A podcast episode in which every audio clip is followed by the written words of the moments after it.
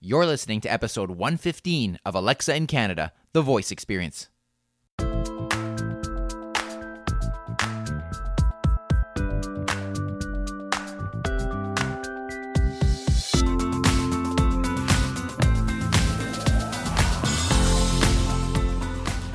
there, I'm Dr. Terry Fisher, one part physician, one part voice enthusiast, one big part Canadian, and one small part of our community, Northern Voice. Together, let's explore how voice technology is transforming our lives north of the border, and let's talk voice. Hey there, and welcome to episode 115 of the podcast. It's Terry Fisher here, and today I've got a great guest talking about what it's like to make skills in Canada. But before we get to that, I want to tell you again about FlashBriefingFormula.com. It is the complete free course on how to create your own flash briefing, starting from the idea all the way to the development, even up to how to launch it and market it so that it gets heard. The entire course with videos and the audio, it's, of course, as I said, entirely free. You just go to FlashBriefingFormula.com. All right. Today's podcast is with Ben Fisher. Gotta love that last name, huh?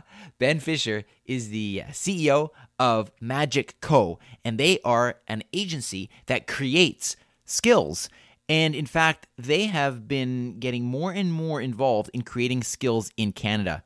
Ben talks about a really cool concept that they have done with Reebok Canada and how they have used their skill to really develop Reebok's brand as a marketing channel.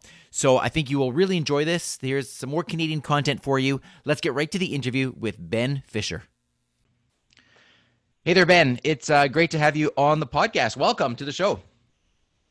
Hey, thank you so much, Terry. Good to be here. All right, I'm really excited to talk to you for a couple of reasons. One is you've got the best last name as far as I'm concerned, Ben Fisher. And yeah. Number two, you got to tell us a little bit about who you are and your background. I have a feeling we may have something in common here.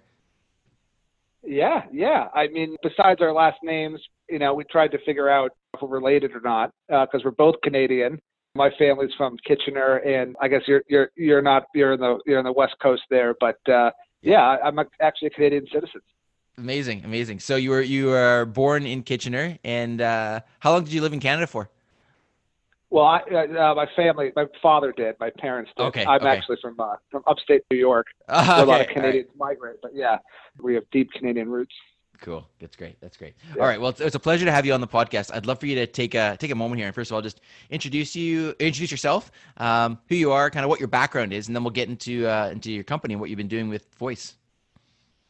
Sure. So, you know, I'm Ben Fisher, and I'm a former CTO of a lot of startups here in New York. Worked at some ad agencies here in New York in a technical capacity, and also did kind of the startup thing, building products. But you know, started Magic Co. as a place for a lot of the disaffected advertising community and technical people to gather to do cool stuff for brands. And we kind of have focused in the last 4 years on voice. You know, and it's really amazing to see, you know, the community and how things are developing and the global nature of these devices and stuff like that. So, yeah, that's kind of who I am. We you know, the company's in Dumbo, you know, has some distributed people, and I live in Dumbo as well. And we're glad to be talking to you. So amazing. And so the company, you said you've been doing voice for about 4 years. Is that how old the company is, or does the company date back prior to that? No, it's, you know, the company's only 4 years old.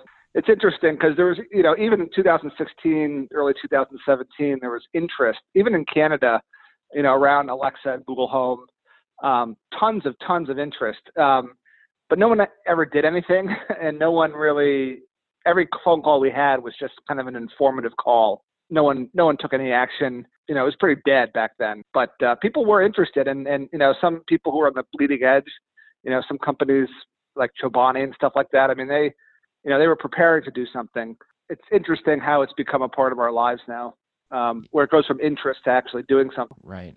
And so when do you think you saw that shift when people in Canada were becoming more, you know, when that shift happened from being interested to taking action? How long ago do you think that was roughly? Well, in the U.S., I mean, people did stuff in late 2017 in the U.S. We started getting U.S., serious U.S. projects around that time, end of 2017. Then 2018, it really started picking up, and that's when, we started developing a real business around this.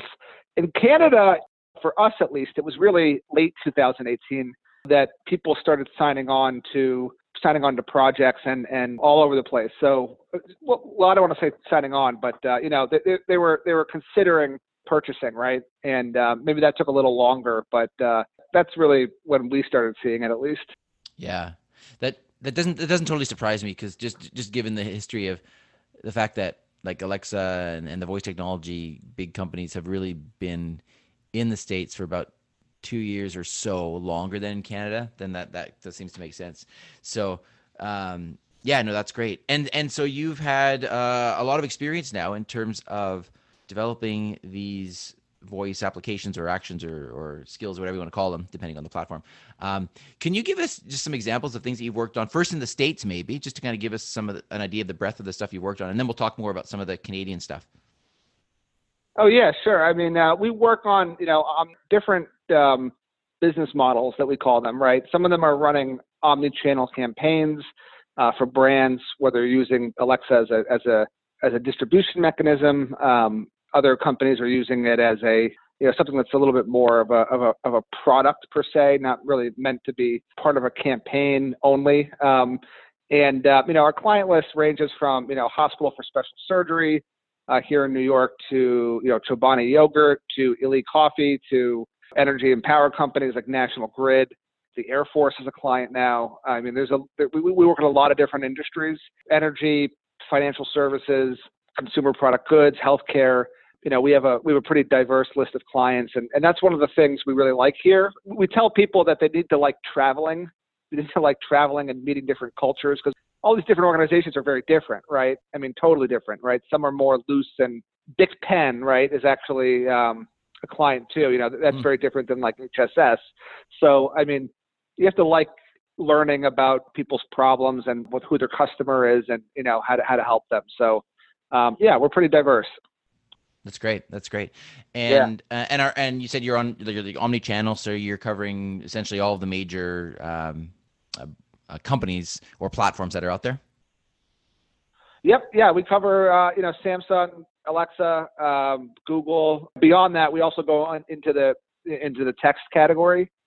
So what that means is, chatbots that are connected to these voice assistants, kind of coexisting. And we're on 12 different platforms on the chat world, including China, including WeChat. So that's kind of been interesting, because we started as a voice thing, but a lot of people saw the connections there, and we just kind of built out that capability and have some cool technology. We have some additional stuff coming out actually this year. That's a piece of chat technology that's kind of advanced. I can't really talk about it right now, but it's so all of our systems are becoming more integrated, and somebody can really scale out their application from just voice to other places. That's great. Yeah.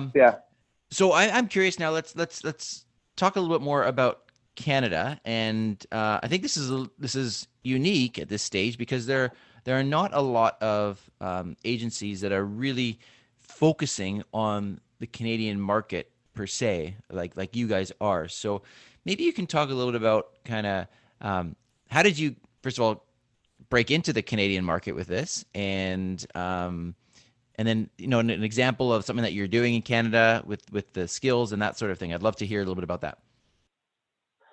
Sure. So we find Canada to be a pretty robust market. I mean, when you add up Google Home, you add up the demographic makeup of Canada and the Alexa, what's going on there. I mean, the numbers, I'm sure you know about this, but the growth curve essentially in Canada, right, actually outpaces the U.S. growth curve in terms of, how fast Alexa and Google Home are being adopted. So there's a lot of potential there. There's a lot of installed devices. Also interesting is, you have the Quebec market that takes French, and, everybody else is English or Canadian English. If that's I don't know if Canadian English is actually a setting in terms of language, but it's a setting in terms of location settings. Right. But yeah, I mean, pretty robust. The real kicker was, you know, working with Reebok on their global campaign where we were launching in Canada, and you know, some of the regulatory things around some of the more highly regulated industries we're in. So I mentioned we're in financial services, we're in healthcare, we're in energy and power. You know, those are highly regulated industries, and so when you're deploying a skill in the U.S. versus Canada, there's actually legal differences that one has to be aware of. And it's interesting because most of the certification teams at Alexa and Amazon and Google are also aware of those. And so, you know, I was surprised at that. I thought it was a little bit more closer in terms of regulation, specifically around sweepstakes, right? In the case of Reebok and what kind of disclosures you have to give to that sweepstakes. That's one case. You know, there's a lot of other privacy and other considerations, especially in banking and healthcare, which are two areas that we are working on in Canada.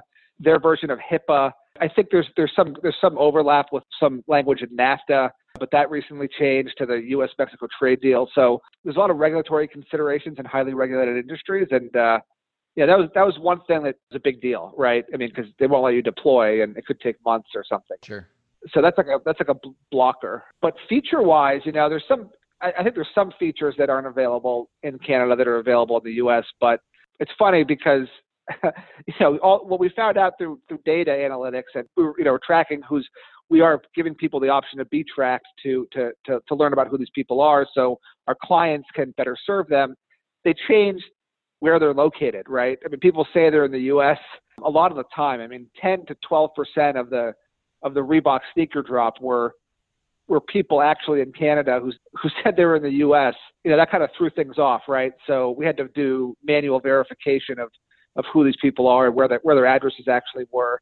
We were caught off guard by that, and I don't know exactly why. I mean, I guess it is the feature. But. Well, yeah, I mean, I can speak to that. That I know that there are a lot of Canadians that will set their address to the United States just to get access to the U.S. features and the U.S. skills, because we just don't have some of those features and some of those skills. But I want to actually talk a little bit more about this Reebok sneaker drop and the skills. So sure. Can you actually describe? I think it'd be interesting for the listeners to know, like, so you created this skill on Alexa, or this action on Google, like. What was the premise of it? Like, what does it do? How does it help Reebok's brand? Like, what was the whole skill about? Sure. I mean, we were hired by them and worked with their agency in order to, there's something in the sneaker world called sneaker drops, right? And so, you know, every so often they drop new shoes, right? And it's a huge business, and it's kind of the main way sneaker fanatics stay loyal to the brand, right? I mean, they're constantly waiting for new shoes and stuff like that. I mean, it's so big it causes riots, you know. So I don't know if you're aware of like this community, but I mean, there's been like police in New York and stuff for some of these things. Wow. What Reebok did, what was really innovative, was it did that whole process through Alexa, and we worked with Cardi B. You know, who's a rapper here in New York. I'm sure in Canada they know who Cardi B is, but just in case. So Cardi B is promoting this new shoe line that she's launching with Reebok. It has diamonds on it, and Reebok was giving it away, some number of pairs and different sizes and stuff like that. And so people could, once the media campaign was launched in the press, which it was in Canada, it was on CBC, it was all over the place in Canada, and the U.S. Once that happened, people would be driven to the Alexa skill to sign up to win, right? And then they had to come back at a certain time, though. They had to reopen the skill at a certain time in order to see if they won. So what you had was millions of people signing up and then returning, a week later or something at an exact time. So they're all opening the skill at once, though. So there's some technical challenge in there, right? Somebody says, it's unexpected to have a million people show up. So people were doing that. And that was one of the challenges, and why somebody like us was hired. So people opened it, and they won their shoes or they didn't, and then they got fulfilled. But there's some other cool things there, like we used this proactive notifications used. So what this means is when there's other sneaker drops coming down the line, Alexa will notify users. Reebok really does have now a couple million people worldwide who will be notified of these drops through Alexa, and so that's the recurring part of it. As simple as the skill sounds, you have a contest, somebody wins. It actually isn't. Again, there's this regulatory issue with sweepstakes. There's e-commerce considerations because people are signing up per size. You know what I mean? And you have to deduct. You know, and then you have inventory management, right? You have to know when it's available or not.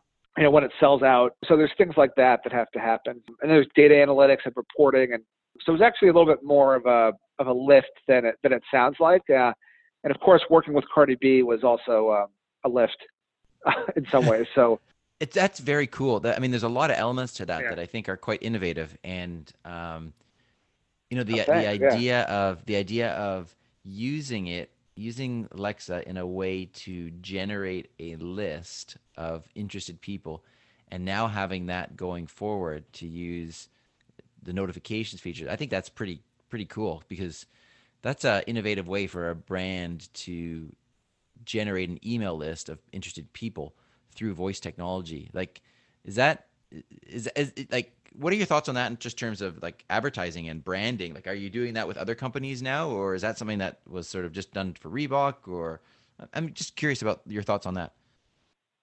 Yeah. Great question. I mean, so yeah, we are and have been gung-ho on data collection in certain ways and offering people the things they want in return for data.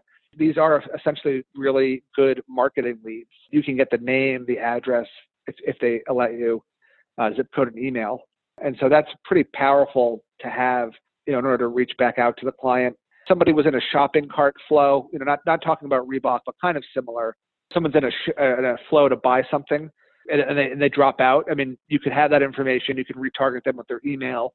You know, there's a lot of real possibilities there, you know, where it becomes very similar to like what happens online. Sometimes if you go to a website on the web, you drop out, you get all these ads to repurchase it or something. So that is something where we've been pitching to our clients for a while about just the lead possibilities. And the other thing that was interesting, you know, I just point this out, just a Canadian thing, is way more people went to Google in Canada to actually do this, to actually get the sneaker. So there's a lot more signups on Alexa, right? But but more percentage people actually returned on Google to buy something, which was weird. You know, I mean, there were actually way more Alexa signups. So you thought that the apps, you know, the number would be higher, but on a percentage basis, it's actually Google people who returned mostly. And, you know, I don't know if that's because it's on Android too, right? And, you know, people could just wake up in the morning and find out if they want or not. But that was one of the surprising things, was people really preferred to use Google to claim their sneaker. Yeah, I don't know what that was about. And then I'm sort of wondering now, so in between sort of these sneaker drops, if somebody goes and interacts with the Reebok skill, so what is it doing now? Or is it more of sort of informational about the brand and that sort of thing? Or what is the content of that right now? Of Reebok's, of what's the skill now if people went to it? Yeah, like if there's not an actual, you know, sneaker drop happening at that moment, and somebody goes to interact with the skill, what are they? What's the experience for them? Yeah, it basically tells them that the last drop has ended and sign up for future drops using those notifications. So that's what it is. This is a great distribution mechanism, and you know there will be other drops throughout the year. So it really is a channel where Reebok can get information and then get people what they want really easily. We're looking forward to doing that and continuing this exploration. I mean, the skill was pretty big. I mean, it did have like millions of users. It was so big that Reebok got paid back by Amazon, because there's this thing called Amazon Rewards. Oh, wow. Which I'm sure you're familiar with, you know, but Amazon Rewards pays people who have high profile skills. So in this case, Amazon was paying for the skill. Wow. Not that we got paid, not that anybody got paid back, but that's one of the cool things you can do if you have a big enough campaign. And, you know, one of these things is you actually get paid back. That's very interesting, because that didn't even occur to me. I guess if your skill is that much of a success at this stage with the Amazon Rewards program, that's very interesting that Amazon would actually then pay you back for having a successful skill. Huh? That's totally. Cool. Yeah, totally. Very, very cool. And so is the content of the skill in Canada similar to the content in the US? I know, like you said, there's regulatory differences, but would the content be the same in the US as it is in Canada for the skill? Good question. I mean, so what we are able to do and what we've done is we hire translators, right, in different places of the world. Some of those translators aren't translating French to English or English to Canadian, but like These translators have knowledge of local dialects and local, how people speak about things, locally. And so, it's very similar. In Canada's case, there may be there's some slight differences, just because of, I'm trying to think of an example, but, maybe saying ya or something like that, or the A thing was included. So there are some local dialectical differences. The other thing is the French for Quebec. That was used. So that's really interesting, is that people in Canada who speak French do, it wasn't used as much as the regular version of Canadian English, but like it was used, right? The French version in Canada. So if you're launching in Quebec, the lesson is if you're launching in Quebec, you really should have French support, because there will be people there who will expect to use it on that basis. So that was the other big difference, is just taking care of that. And I think there's different regulations in Quebec than the rest of Canada. I remember there being something around there. Like the certification process is also different, right? Because it goes to like a French team and things like that. Gotcha. So it's a different language model. Yeah. So that would make, that would make sense. Right. Right. Very cool. Well, like I said, there's not a lot of agencies that I'm aware of right now that are really focusing on the Canadian market and understanding the intricacies of the different regulations and that sort of thing, like you guys are. So that's really great. And so, maybe that segues into sort of an opportunity here for you to touch on maybe what your plans are for the future here with Canada. And also a way for listeners to get in touch with you if they want to chat with you or with your company, and how best to to reach out. Absolutely. So we're in Toronto often. It's only 45 minutes by plane from New York. Sometimes we're out in Vancouver, although it's a bit far, but we have plans and are currently working with several of these highly regulated industries in Canada. We have big plans for Canada and want to expand in Canada and work with more people in Canada. Anybody who's interested in that can contact me. I'm at ben@magiccollc.com, magiccollc.com. We're happy to talk about how we can tackle the Canadian market together. That's wonderful. And then the website, what's your website, just so people can know where to go to look it up? MagicCo.ai, MagicCo.ai. Perfect. Okay, great. Well, Ben, this has been a great discussion. I really liked hearing about everything that you guys are doing in the Canadian market and a little bit of the differences between the Canada versus the US market and all this stuff. Like I said, not a lot of people are doing it right now in Canada. And so it's great to get your perspective on that. I really appreciate you coming on. Absolutely. Thank you so much for your time. My pleasure. Perfect. There you go. Great discussion with Ben Fisher. As usual, I will have the links that Ben talked about on the show notes page, which of course you can access at alexaincanada.ca/115. And again, quick reminder, if you're looking to create a flash briefing, get your foot in the door with voice technology, take advantage of what I'm referring to as the prime real estate of voice, then look no further than FlashBriefingFormula.com, a completely free, comprehensive course to help you help you design and then launch and market your very own flash briefing. Thanks again for tuning in this week. I look forward to speaking with you again next week. Take care, Northern Voice, and I'll talk to you again next week.